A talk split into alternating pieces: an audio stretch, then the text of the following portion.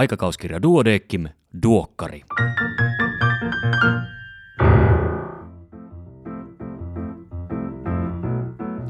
Tämä on numero neljä vuonna 2021. Minä olen Kari Hevossaari, lääkäri Helsingistä. Tervetuloa mukaan aikakauskirja Duodeckimin tuoreimman numeron läpikäyntiin. Tämänkertaisen toimitukselta palstan on kirjoittanut kandidaatti Armi Oksa. Hänkin on yksi päivä päätoimittajana kilpailun voittajista. Näin kirjoitti Armi. Otsikkona on Ulkosuomalaisenkin onni.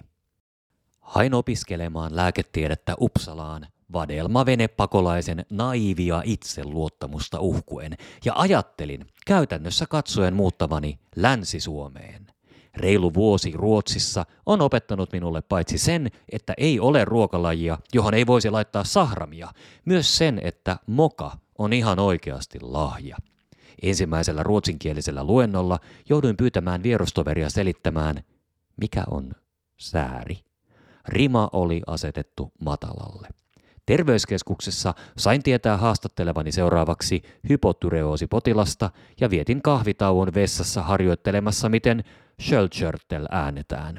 Vastaanotolla lausuin lopulta selkeästi artikuloiden Schörkurt. Ruotsiin muutettuani jouduin omalle epämukavuusalueelleni eri tavalla kuin koskaan aikaisemmin. Tyhmyyden kokemus oli lopulta vapauttava.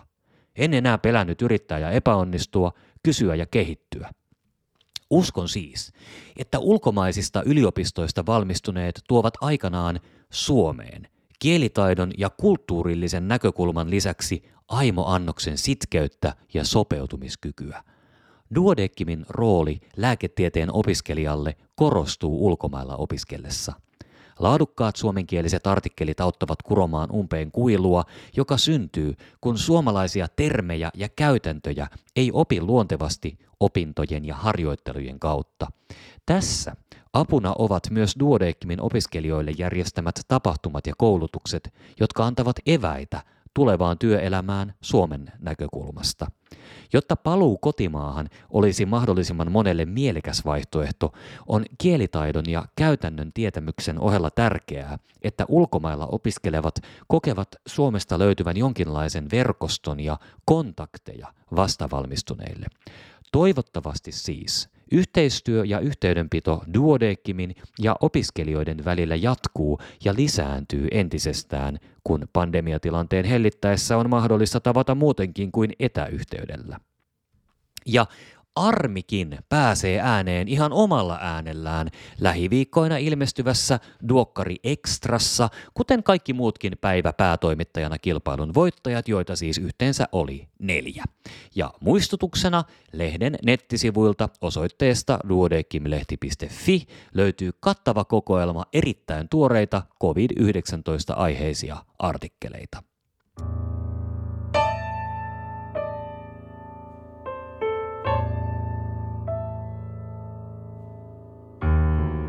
Pääkirjoituksia on kaksi kappaletta. Munuaissiirtotyypin yksi diabeteksessa parantaa ennustetta ja on kustannustehokasta hoitoa riskeistä huolimatta.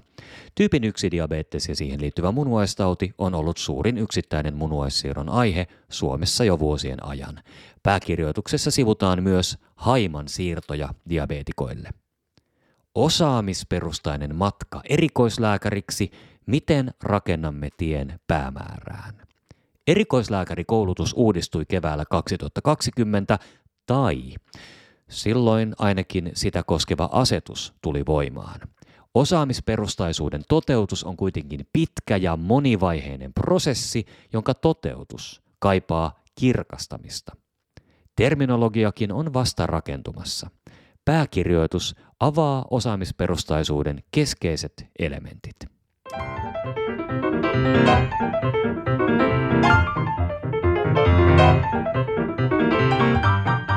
Erikoislääkärin uutisia tällä kertaa seuraavilta erikoisaloilta. Pediatria, gastroenterologia, naistentaudit, anestesiologia ja tehohoito sekä yleislääketiede. Tässä muutaman uutisen keskeinen sisältö. Kaikki uutiset ja tarkemmat tiedot löydät lehdestä paperisena tai sähköisenä. Kroonisten maksasairauksien kirjo on muuttumassa. Krooninen B-hepatiitti, C-hepatiitti, ei-alkoholiperäinen rasvamaksatauti eli NAFLD ja alkoholimaksasairaus eli ALD ovat yleisimmät pitkäaikaiset maksasairaudet. Virushepatiitit ovat yhä yleisin syy maksaperäisiin kuolemiin, mutta NAFLD, eli se ei-alkoholiperäinen rasvamaksatauti, on nopeimmin kasvava syy maksaperäiseen kuolleisuuteen ja sairastavuuteen. Painon lasku raskauksien välissä vähentää riskiä raskausdiabeteksen uusiutumiselle. Aineisto oli ruotsalais-norjalaista ja todellakin painon lasku raskauksien välissä näytti vähentävän raskausdiabeteksen uusiutumista seuraavassa raskaudessa ylipainoisilla tai lihavilla naisilla.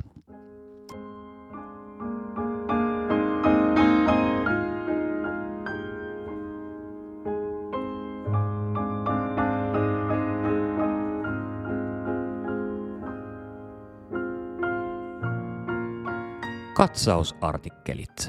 Mielenterveyshäiriöiden riskitekijät ja taudin kulku Pohjois-Suomen vuoden 1966 syntymäkohortissa. Tulosten mukaan skitsofreniaa ennustavat useat varhaiset raskauteen, synnytykseen ja kehitykseen liittyvät tekijät. Biomarkkereilla elintapariskien kimppuun Elintavoista, kuten alkoholin liikakäytöstä, tupakoinnista, liikunnan puutteesta ja ylipainosta aiheutuvien terveysriskien varhaisvaiheen toteamista ja ehkäisyä voidaan parantaa oikein kohdennetulla laboratoriokokeiden käytöllä. Tavoitteena ei ole käyttää nykyistä useampia laboratoriokokeita, vaan hyödyntää jo käytössä olevia paremmin. Tavallisimmat emättimen mikrobiologiset tutkimukset. Mitä, miksi ja milloin? Emätin tulehdusten diagnostiikassa tarvitaan harvoin mikrobiologisia tutkimuksia. Yleislääkärin käytössä hyödyllisimmät tutkimukset ovat klamydia tippuriosoitus, papakoe ja joskus erotusdiagnostisena virtsan bakteeriviljely. Lähes ainoa emätin eritteen bakteeriviljelynäytteen aihe on epäily A-streptokokki-infektiosta. Fluor-natiivitutkimus kuuluu erikoispoliklinikoiden valikoimaan. Vaikean kuulovian merkitys ja nykyinen hoito. Väestön ikääntyessä myös kuulovikojen määrä lisääntyy. Kuulo on aisteistamme ainoa, joka voidaan kirurgisesti palauttaa.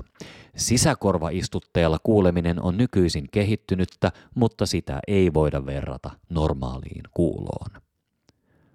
Koronaviruspandemiaan liittynyt tehohoidon tarve ja hoitotulokset Suomessa kevään ja kesän 2020 aikana. COVID-19-pandemia lisäsi merkittävästi tehohoidon tarvetta Suomessa. Ikä, ylipaino ja perussairaudet lisäävät kuolleisuutta COVID-19-tautiin. Suomessa tehohoitokuolleisuus on ollut vähäistä, potilaista suurin osa sai hengityslaitehoitoa. Tehohoitojaksot olivat keskimääräistä pidempiä, osa hyvinkin pitkiä. Sitten mielenkiintoinen. Satunnaistettu yhden potilaan, eli number of one tutkimus. Menetelmä kliiniseen työhön ja tutkimukseen. Menetelmässä yksittäinen potilas toimii omana verrokkinaan sarjassa satunnaistettuja ja kontrolloituja hoitojaksoja. Hämmentävää. Ja sitten tulee yläraajan tapaturmaiset hermovammat. Tapaturmaiset yläraajan hermovammat syntyvät tyypillisesti terävästi tai tylpällä mekanismilla venytyksen, puristuksen tai turvotuksen seurauksena. Diagnoosi tehdään anamneesin ja kliinisen tutkimuksen perusteella. Terävästi syntynyt hermovamma vaatii yleensä välittömän kirurgisen korjauksen. Jos tylpällä mekanismilla syntynyt hermovamma ei toivu muutaman viikon kuluessa vammasta, tulee epäillä aksonaalista vauriota. Mikäli tällöin aksoniregeneraatio ei etene vammatasosta anatomian mukaisesti muutaman kuukauden kuluessa, potilas on syytä lähettää hermovammoja hoitavalle kirurgille arvioon. Toipuminen hermokorjauksen jälkeen voi kestää yhdestä kahteen vuotta.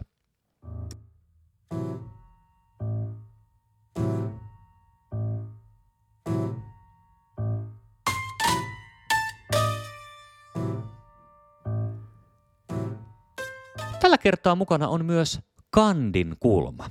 Sofia Komun syväri on ollut niin hyvä, että se julkaistaan nyt Duokkarissa. Otsikko on Liittyykö mononukleoosi pernan repeämiin? Ja kerrottakoon vielä, että Sofia opiskelee Helsingin yliopistossa. Näin hoidan osiossa alakouluikäisten mielenterveysongelmien hoito perustasolla, eli kaikki te, jotka kohtaatte alakouluikäisiä, tässä on hyvää tietoa. Sitten näin tutkin osiossa aikuisurheilijan EKG-muutokset, kaikki te, jotka kohtaatte aikuisurheilijoita ja niin edelleen. Ja tapausselostuksena geenimutaatio kasvoasymmetriaa aiheuttaneen yläleuvon kasvaimen ja lisäkilpirauhasen liikatoiminnan syynä. Sitten on kolme in press-artikkelia. Skitsofrenia suurentaa Parkinsonin taudin riskiä. Leukemian hoitovasteen arviointi yhden solun tarkkuudella. Wow. Ja naltrexoni vähentää alkoholiongelmaisten sairaalahoitoja.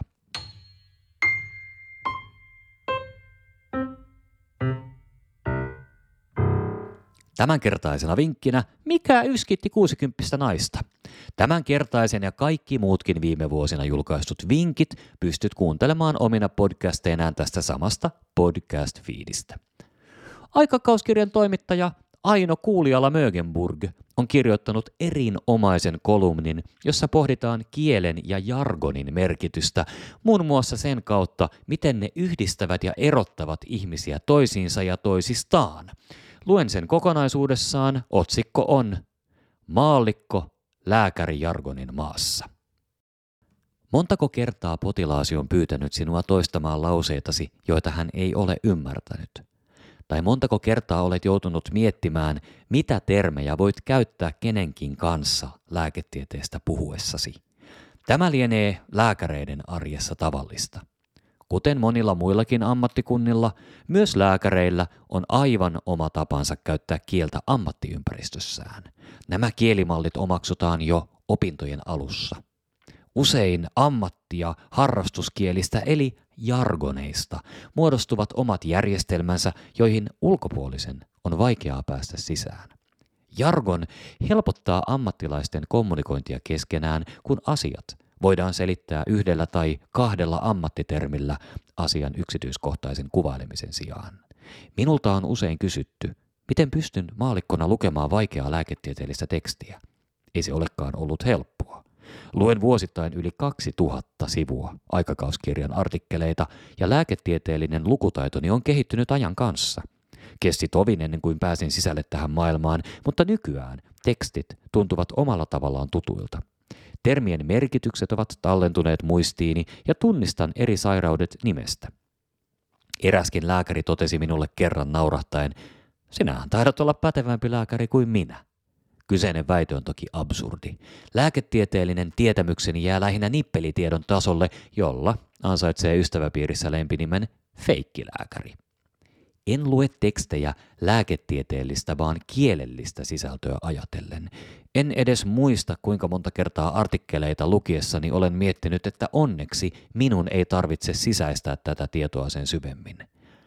Olen kuitenkin oppinut vuosien varrella paljon lääketieteellisten tekstien lukemisesta. Lääkäreiden käyttämä kieli heidän puhuessaan lääketieteestä on luonnollisesti varsin erilaista kuin maallikoiden. Sama koskee kaikkia tilanteita, joissa asiantuntijat keskustelevat keskenään. Perehtymättömän voi olla vaikeaa tai jopa mahdotonta ymmärtää keskustelun aihetta. Sain tästä hyvän opetuksen kääntäessäni Ruotsista suomeksi kirurgi Krister Höckerstenin elämäkertateosta Uusi maksa, uusi elämä. Kirjassa kuvattiin varsin yksityiskohtaisesti maksan toimintamekanismeja, eri maksasairauksien syntyä sekä maksan siirtojen teknistä toteutusta, mutta näiden kohtien kääntäminen ei tuottanut vaikeuksia. Ongelmaksi muodostui pieni muutaman rivin kappale kirjan alkupuolella, jossa kerrottiin purjehduksesta. Syntyperäisenä sisämaalaisena en ole koskaan edes astunut purjeveneen kyytiin, joten olin aivan hukassa alan sanaston kanssa. En tuntenut käsitteitä edes suomeksi. Sanakirjan avulla sain käännetyksi muun muassa termit köli ja kajuutta, mutta sen jälkeen piti vielä päätellä, kumpi näistä on sellainen purjeveneen osa, joka kykenee hörppäämään vettä. Sen jälkeen tekstissä mainittiin tietty venetyyppi, jolloin edes sanakirja ei kyennyt auttamaan minua – Kokemus tuntui pysähdyttävältä.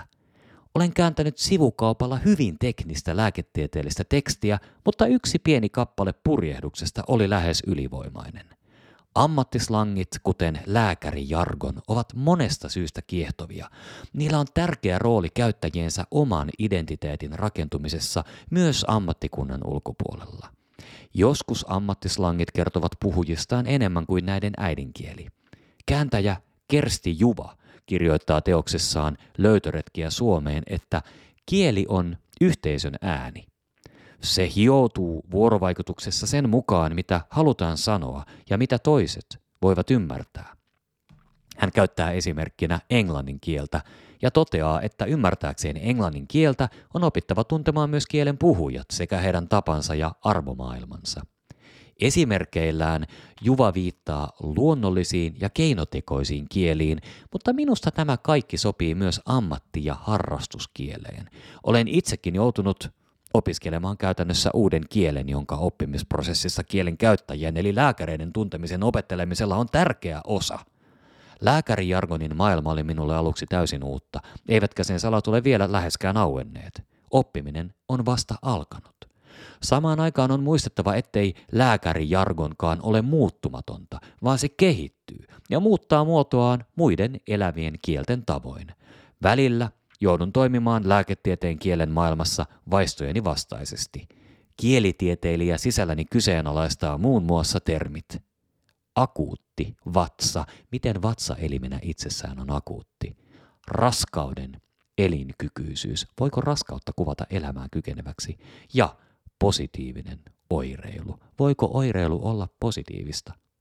Olen kuitenkin joutunut hyväksymään, että nämäkin ovat täysin normaaleja termejä lääketieteessä. Näitä tuntoja voin sitten purkaa omassa ammattipiirissäni omalla ammattislangillani tai väitellä niistä aamu kolmeen saakka. Siinä kaikki tällä kertaa. Kiitos kun kuuntelit. Kevättä kohti, valoa rintaan, nauti aurinkoisista talvipäivistä, tee värjätystä jäästä rakennelmia sosiaaliseen mediaan. Palataan asiaan parin viikon päästä. Voi hyvin siihen asti. Iiro, olepa hyvä.